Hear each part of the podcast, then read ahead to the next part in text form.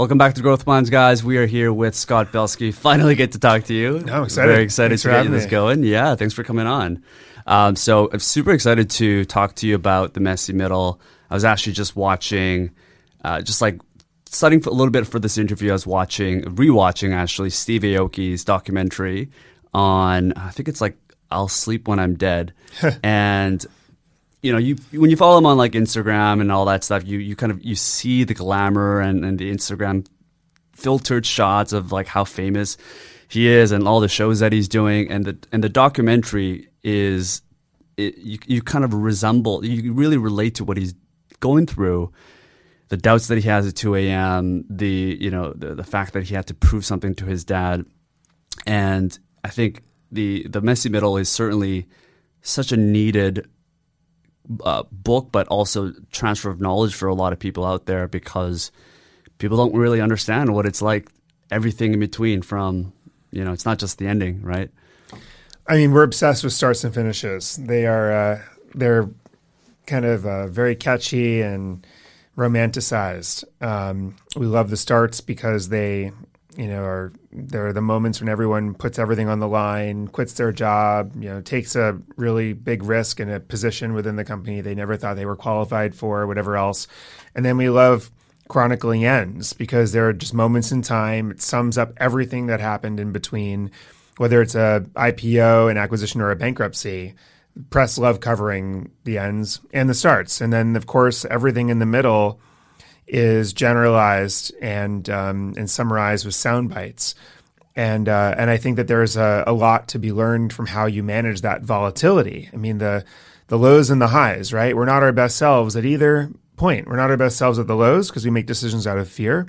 We're not our best selves at the highs because we falsely attribute the things that we did to the things that worked and sort of falsely apply a narrative to why things are working, which can also be bad. And so, you know, whether you're at the lows, the highs, the the frequencies of this volatility, you gotta you gotta you know apply a, a different mindset to how to how to endure and optimize. Gotcha. And this the the book, The Messy Middle, is really a framework of. It's broken down into three major Yep. steps. It's uh, well, not maybe steps, but phases, I guess, which Yeah. is endure, optimize, and then forgot final mile. The final mile. Yep. Um, which part do you think of those three phases do you think is the hardest part for most entrepreneurs or someone that's starting out?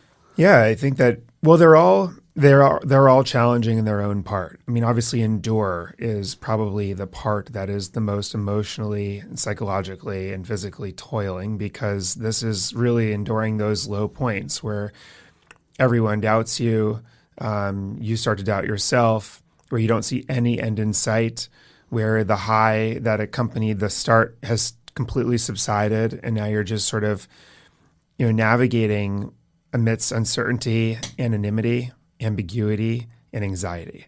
And it's extraordinarily difficult to keep yourself engaged, to keep your team engaged, and to somehow find your way to, you know, to an outcome.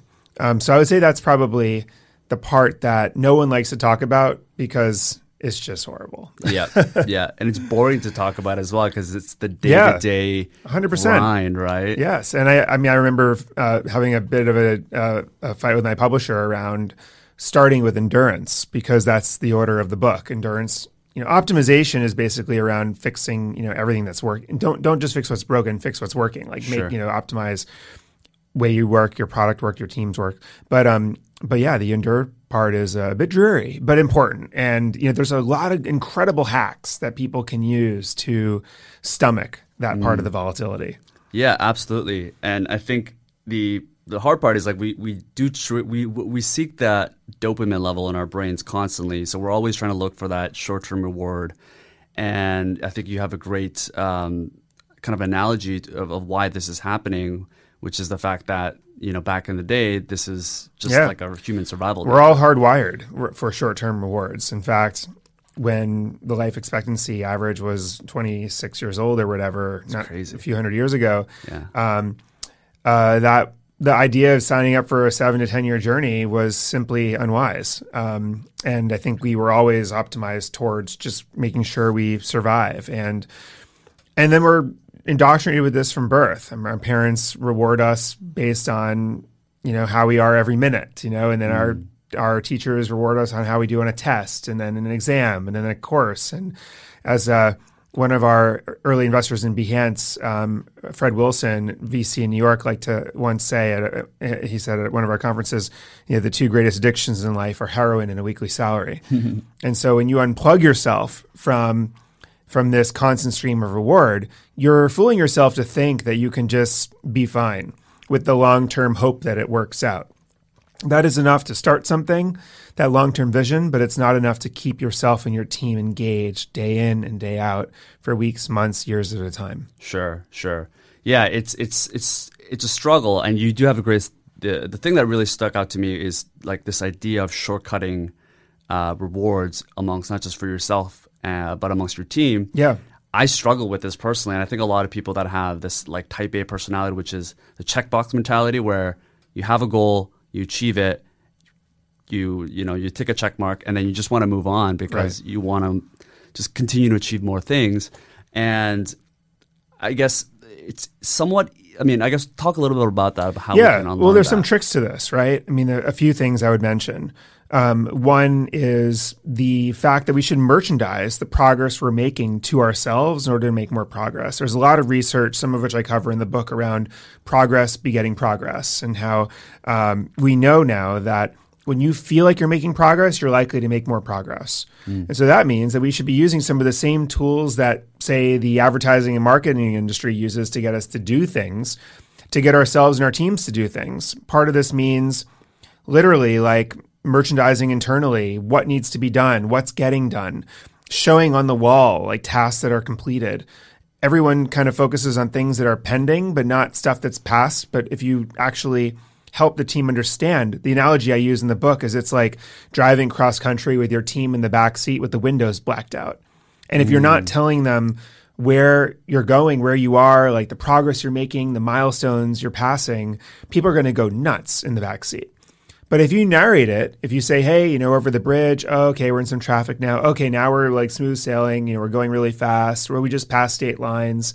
People can tolerate the journey, and so you have to do that as the leader. You know, and that's part of the narration and the merchandising part. The other thing I would say is you do have to short circuit the reward system by making up rewards where there aren't any. Now, they can't be fake rewards. They can't be uh, not in the direction of the progress you need to make, but um, they can be fun and interesting. You know, we always had fun ones in the early days of Behance where, uh, you know, for example, I told the team that I would eat meat as a vegetarian for 26 years I didn't know that. if we pass a certain, you know, I don't know why this was appealing to some of my colleagues, but they thought it was really funny to try to make me uh, eat certain types of meat off of certain people's forks at our Christmas dinner if we achieve certain milestones. And it was just like one of those fun little things that we did as bets. Um, the other one I love to love to remember is we used to always type in Behance into Google, and it always said, "Do you mean enhance? Do you mean enhance?" And so we knew we were still a mistake in the eyes of Google. And uh, and in the early days, we knew that if we had enough portfolios and enough link backs and enough blog postings, that someday Google would, would acknowledge us as a legitimate search term. Gotcha. And so that was like a six month or so goal. And indeed, one day in like I think early 2007, you know, one of our um, one of our uh, engineers put Behance in Google, and lo and behold, we were legitimate, and that was like a momentary reward, right? That didn't really have anything to do with revenue or you know, but it was directional. And then, of course, in 2008, Beyonce became super popular, and we lost it all over again. but uh, you just got to keep it going. Beyonce, Beyonce, yeah, that makes sense. Yeah, I think people stick to the metric of revenue numbers, but I, I like the fact that you have these other. Uh, probably from a business perspective, I imagine it was fairly, fairly, it wasn't super important in terms of you know finally getting acquired from Adobe and stuff like that. But it's the internal motivation of the team that probably triggered the 100%. momentum. I mean, I would say that one of the dirty little secrets in the startup world is that the most, you know, the greatest competitive advantage of a startup team is simply sticking together long enough to figure it out.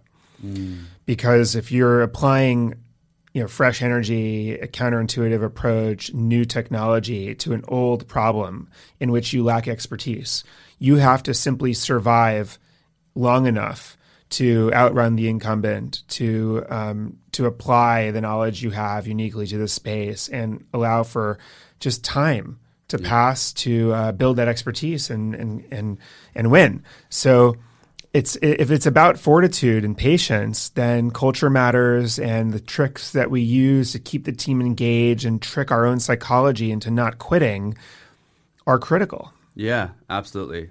Yeah, there's there's a few things that I think Naval Ravikant talks about this, where this idea of compounding, uh, whether it's relationships, uh, capital, of course, which most people refer to, and knowledge in this case, where you stick around long enough and you Right. that, that becomes your advantage in many ways. Yeah, and I remember, I mean, for the book, I was one of I interviewed Joe Gebbia from Airbnb, who was talking about how he didn't even know what the terminology of the wholesale industry was when they were starting, Right. just how woefully ignorant they were about the industry that they were aiming to disrupt. Yet, of course, they did actually become experts, right? So mm. It's not a point that you don't need to become an expert. It's just that you need to, again, come from unique angles, applying a different counterintuitive approach and different technology, and then survive long enough to build an expertise to close your gaps and then win. Gotcha, gotcha. And how do you think we can train ourselves to become more long-term thinkers? Yeah. No, I think it's I think it's great. And I mean I would I would postulate that you cannot think that you can just become a long-term thinker because of your conviction in the long-term goal.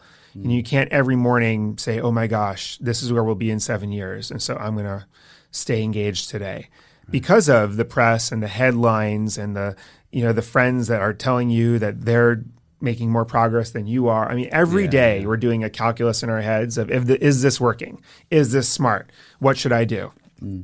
And in fact, if we can be tricked into just engage, being engaged with the team we're working with on a daily basis and have those short-term rewards where there aren't any, like if we actually almost um, implant them, right? Yeah. Then, um, then if you look back over five years, like that's what enables you to stay engaged. I think with Behance, we had a few things going for us culturally. We had a team that was all there for the right reasons. Everyone wanted to kind of be involved with the company at this stage. We um, really cared about the creative world and about what we were trying to do. And the, you know, we had a rallying cry around how creatives were living their career at the mercy of circumstance, and they were always being taken advantage of, and never getting attribution and credit for the work that they did. Mm. And so that was kind of an, an, an, um, a very like rallying cry for us. And also, it was in 2008. It was a tough year. Not you know, it wasn't like everyone was getting poached every day. We were in New York, where it wasn't like a you know a VC happy hour every Tuesday that was trying to just you know get in the way of people sticking together and poaching people and whatever. So a lot of the ingredients were there, such that our team actually stuck together for seven years without many departures at all. In fact, until I think a few years into the uh, Adobe acquisition, our team was still all together. Interesting. Did it help that you guys were bootstrapped in that there wasn't this VC pressure on you guys? I think there was something about us owning our own outcome and our own destiny that definitely helped. There were also a number of initiatives we did as a company um, around building our brand and getting closer to our customer that weren't, you know, completely tolerated by investors. Like, for example, having an annual conference, um, having a paper product, writing a book for creatives on how to be more organized. Yeah. You know, a lot of traditional investors would look at that and say, stop doing this, start focusing, and don't waste my money. But we believe that we were building a brand that meant something. Um, we didn't want to be a technology platform. We wanted to be a company that was trying to organize the creative world. And um, and I think that was part of also what you know made us so proud and and loyal sure to sure. the mission.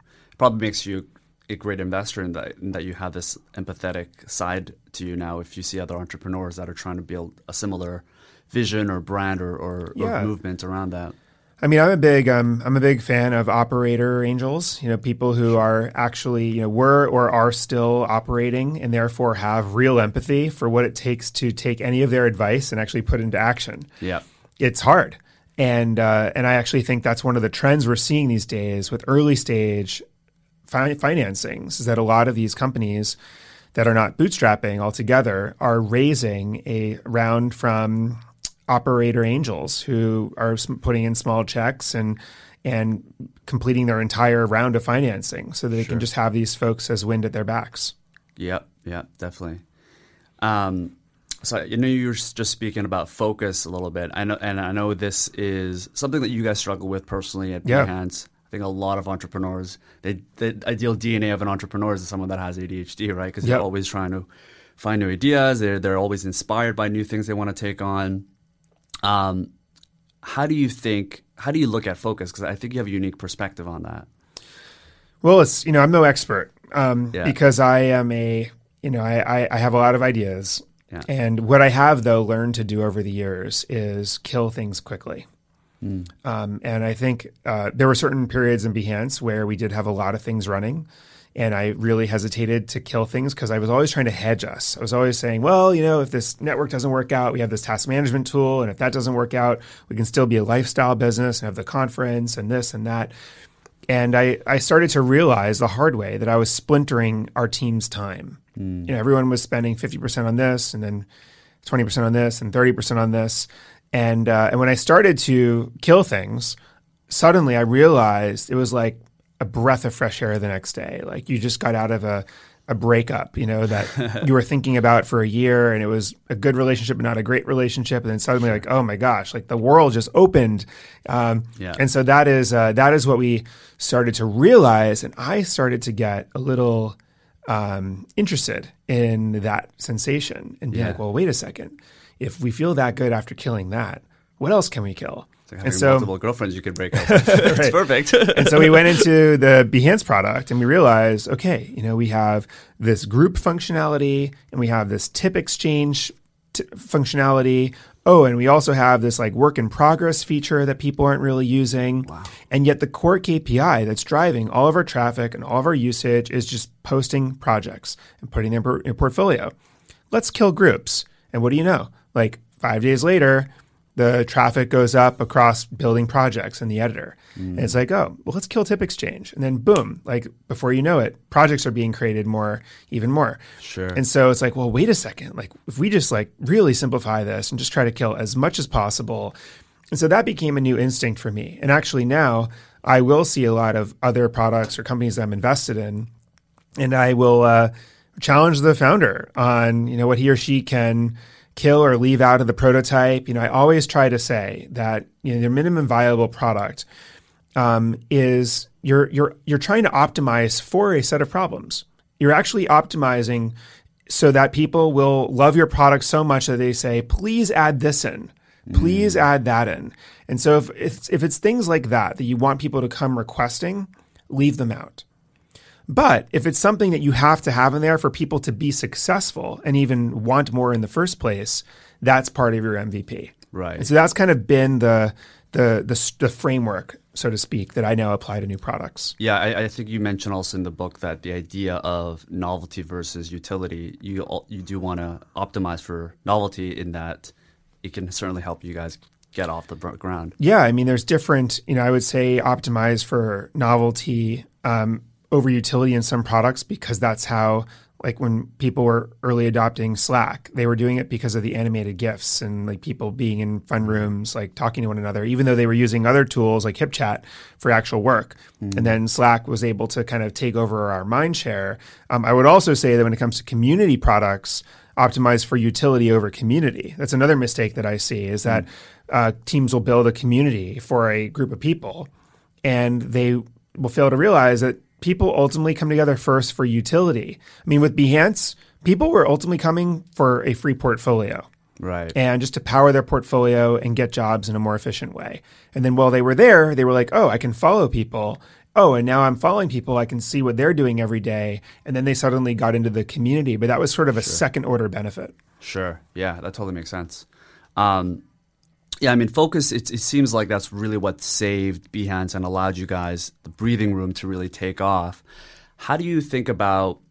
Because this this is something I always struggle with because you see entrepreneurs like a good example is your friend Garrett Camp, who, from a high level perspective, was working on Stumble Upon. I think back in the day, bought it back, and he just had all these different side projects on the side. He wasn't really that focused, and it turned out that that lack of focus Right. is what helped him get Uber, and it's what everyone knows of him. But if you think about it, you know, Garrett was never the CEO of Uber. and Mm, so there's strategies. Yeah, and one thing I've always admired about Garrett is that he is very good at not only empowering others, but also like making sure that they are as big, if not bigger, owners than he is. because he knows that it has to be someone else's idea for it to truly, truly win. Sure. And so when he was kind of sharing with me this side project that he was working on um, for Uber while he was running Stumble Upon, and uh, and we were doing a, a, partnership together between Stumble Upon and Behance. You know, there was part of me that was like, dude, you just bought your company back, and you know, and you're supposed to be focused, and now you're like brewing this side idea. Yeah. But to his credit, he was actively engaging advisors like Travis and and and and people like Ryan to kind of run it, come in and run it for him. Sure. Um, and uh, and then of course it became their company. Um, so I think that you know I learned from that, which is that if you when you have an idea, whether it's an idea that you want enacted by your team or another team, you really have to kind of let go.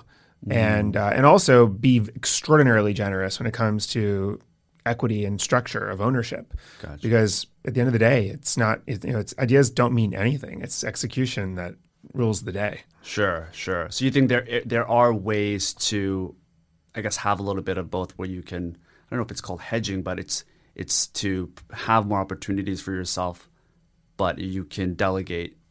Yeah, in some ways. and well. I just I, mean, I always think about I try to say, take myself out of it, and I'm like, what does it take for this idea to win? Mm. You know, let's like let's really be practical here. It's going to take someone waking up and going to bed every day thinking about this idea. Sure. It's going to take tremendous amounts of sacrifice. It's going to take someone who overcomes that volatility of the messy middle and somehow sticks together long enough to figure it out with the team.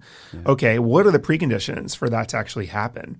They have to feel like they are the owner, you know, and they have to be able to liberally give their team more ownership and then you know just you start to play that out and then you realize that you can't like synthetically just pr- make that happen and i think that's why a lot of incubators fail I, mm. I mean when's the last time we saw a multi-billion dollar company come out of an agency for example that was trying to spin up three or four companies on the side while they're serving clients sure like you just don't see that it's like that's that's a that's super rare if never yeah uh, and that's probably the reason why yeah, the only thing, the only example I can think of is like Rocket Internet, where, where I heard they give like five percent to like MBA students. Which I don't even know, and clearly it seems like.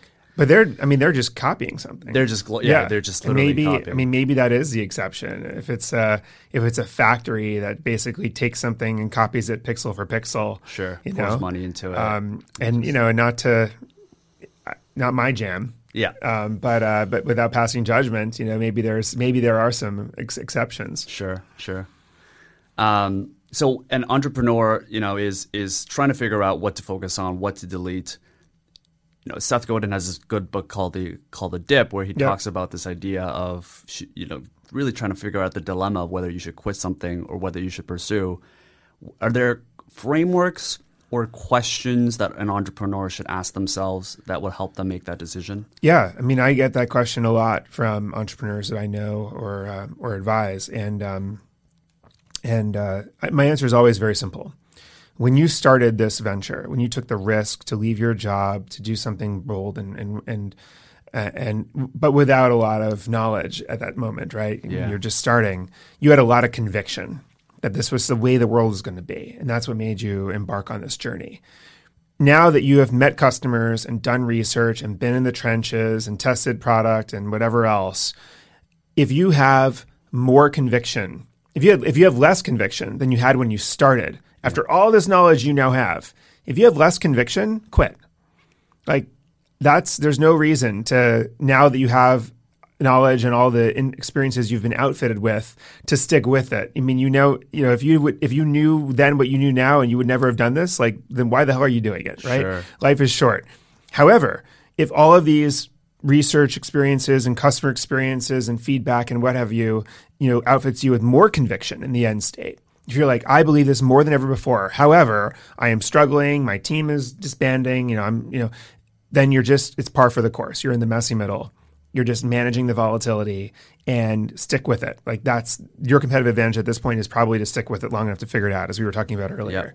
Yeah. And so to me, it's a measure of conviction. It's an honest appraisal of now knowing everything I know, would I have done this? Mm. Yeah.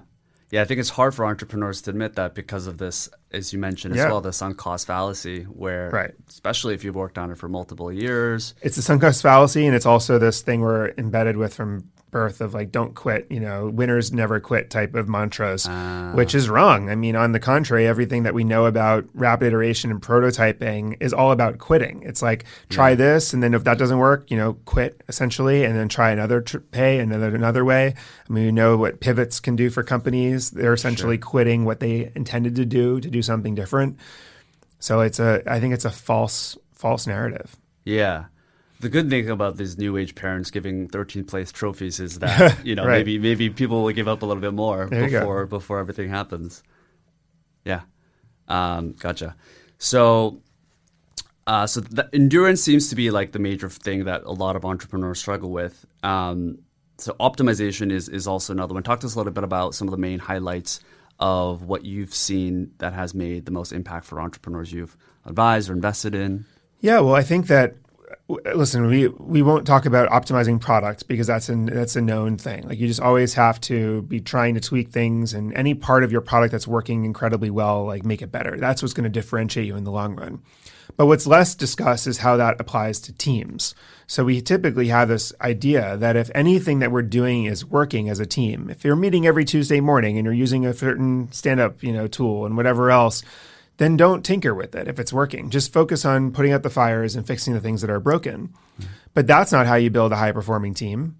And that's not how you build a high performing product. What you have to do is find the things that your team is uniquely great at and then focus on iterating those things. Uh, focus on tweaking them. You know, let's try to make that meeting shorter every Tuesday and either adopt or revert to the previous version. Oh, we're so good at like using um, you know remote technology to work as a team. Let's actually try a new tool and see if that makes us even better. Um, I mean, those are the types of things that make exceptional teams, in my view. And the teams that I really admire most actually invest not only in the product that they're building, but also how they're working. And every year we'll have a few objectives, you know, for how they want to work better. Sure, sure. Are there particular, um, uh, I guess, like frameworks that you guys use to decide which area that you guys should really try to optimize for, depending on what what you know what you guys are working on? Well, I think um, I think it's I think it's uh, I like to say never outsource your competitive advantage, um, but con- consider outsourcing everything else. Sure. Uh, if you're a direct to consumer brand, like don't build your own e-commerce platform. Um, however, if you are a e-com uh, direct to, cons- to consumer brand, like definitely do your own design if you believe that it's the design of your brand that will ultimately differentiate you in the market. Um, and so you should be optimizing the hell out of everything that you're doing that you think is truly differentiating you in the market. And the things that are not, you should just you know try not to do because it's not a good use of your time. Yeah. And uh, I think that's a you know that takes learning. You know, sometimes learning the hard way for for for founders and teams because our inclination is to keep everything in our control and and do everything ourselves.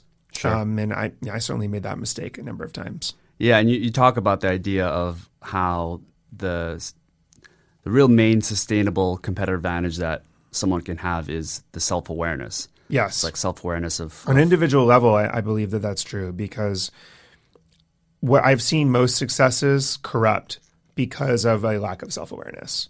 You know, a lot of brands that start getting traction, a lot of products that start getting usage, you just start to believe, well, that means I figured it out, and so um, and so everyone else must be wrong, I must be right, and that's that fallacy I was talking about in the beginning. That when everything's going great in the messy middle, you're at the peak as opposed to the trough we falsely attribute the things that we did to the things that work.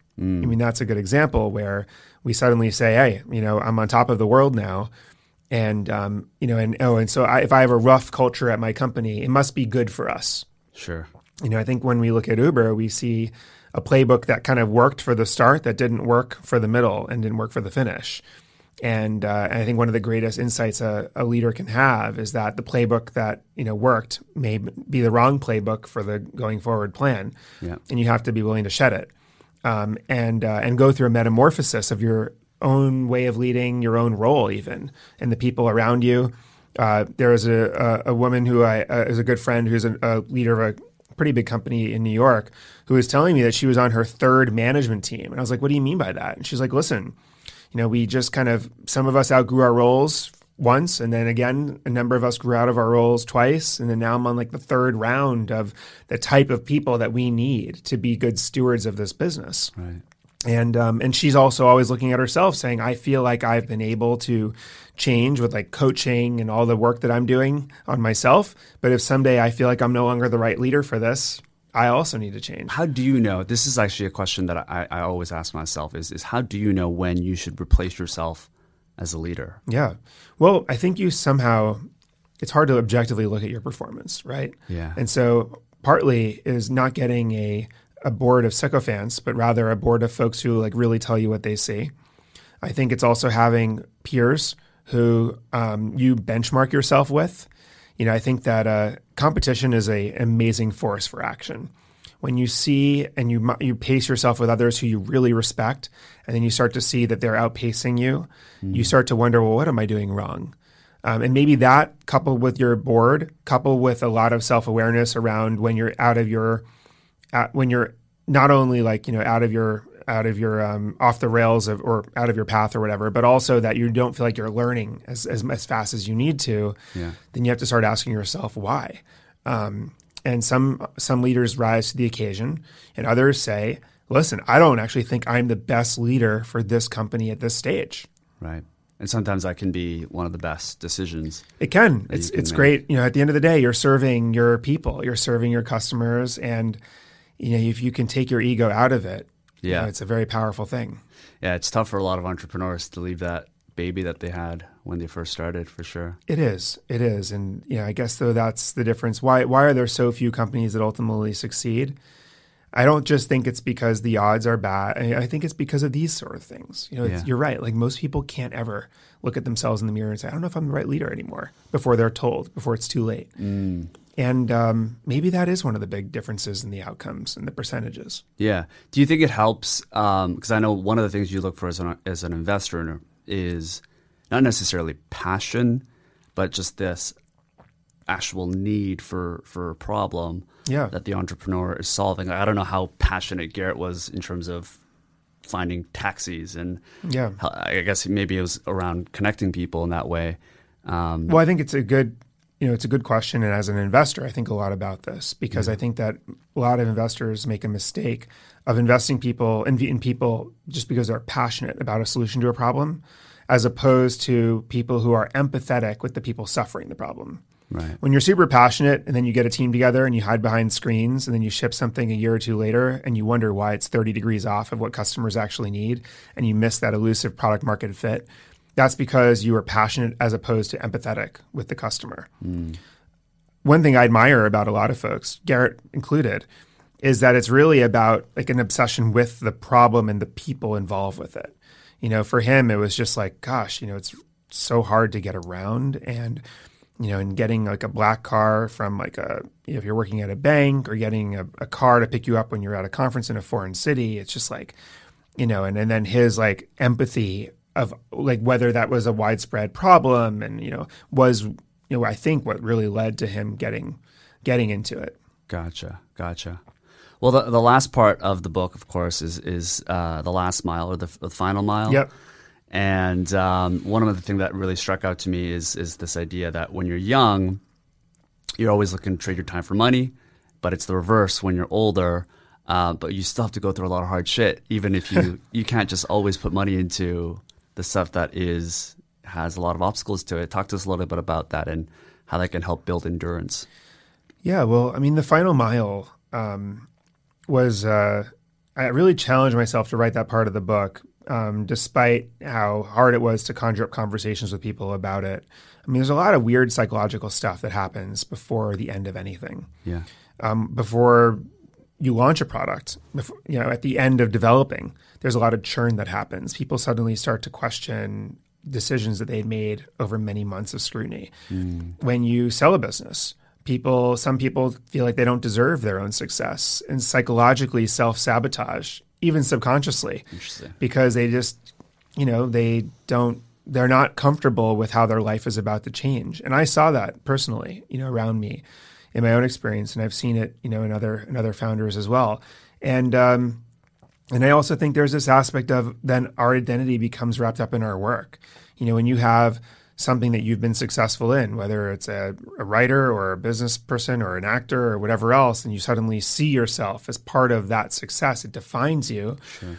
It actually, in some ways, becomes a weird prison for any other creative thing or risk you want to take because suddenly, like everyone always says, like an author's second book sucks because you know they're sort of defined by their first, mm. and um, a lot of you know one hit wonders in the music industry. You wonder why that happens. Is it because the open space and the um, self confidence and the you know creative freedom that they had that yielded their first success, and also the strife, by the way, the struggle that yielded their first success has now all disappeared.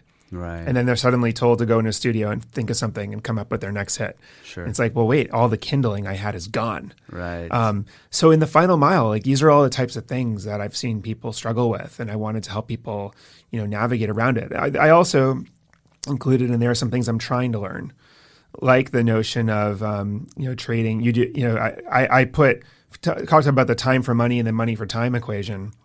You know, early days in the business, it was 24 7. I had no kids. I had no anything else in my life that I wanted to allocate time to.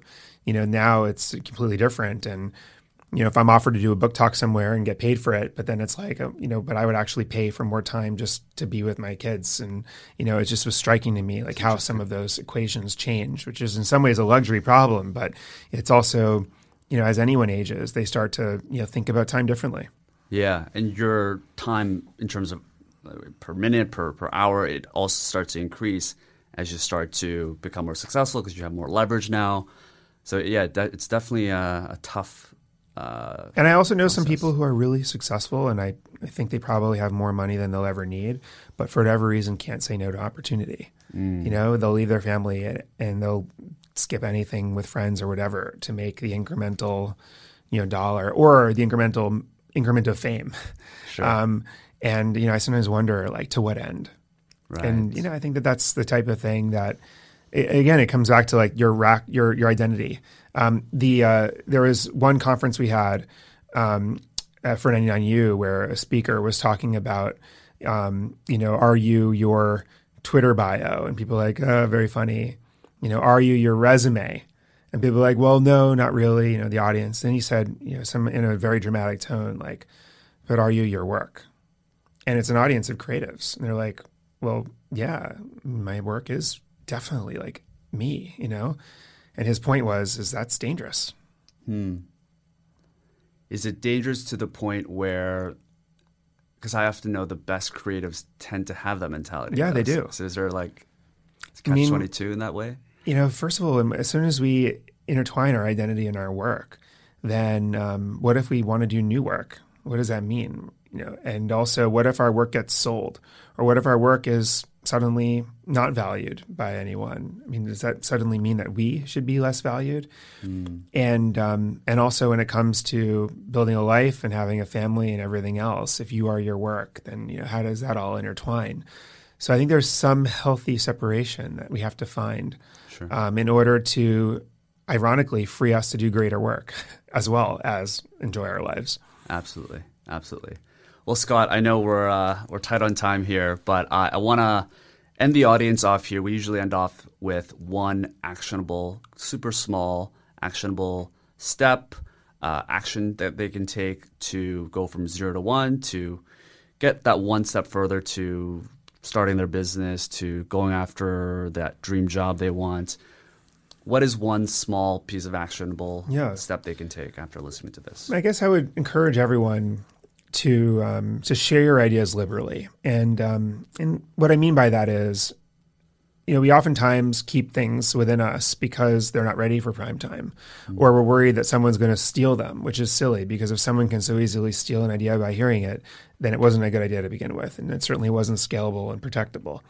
But also, you know, sharing ideas liberally unlocks the amount of accountability and cross pollination and insight from your community that to me is all the difference between ideas happening and never happening. Mm. And when you when you share something with a lot of people, just magic starts to happen. Dots start to be connected. People start to give you absolutely indispensable pieces of feedback that make all the difference for you. And also it just starts to create like a personal drive. Suddenly you're like, "Oh my goodness, you know, people now know I'm working on this. I've got a ship." And I think that's you know that's that's that's all the difference. Yeah, and you're like you're already one step further to Yeah. building that community that you want. Hundred as percent. So. I still send around ideas to people internally where I work and externally, and I just because the more I get it out there, I just find a, a very very strong correlation with their chance of seeing the light of day. Beautiful. All right, Scott. Thanks so much for Thanks for having on. me. Thanks so much for tuning in, and uh, we'll see you next week. Cool. Beautiful. That was great. Thanks for the great questions. You're was, good. Thanks for making it all the way to the end of the show. Hope you really enjoyed our guest today and that you took one thing valuable from our conversation. If you haven't already, I would love it if you could leave a quick rating or review on whichever network you're listening to the show and share this episode with one friend if you found it valuable and if it's something that a friend, a family member, or just someone that you care about could find little bit of insight from what you learned today. All right. Ciao.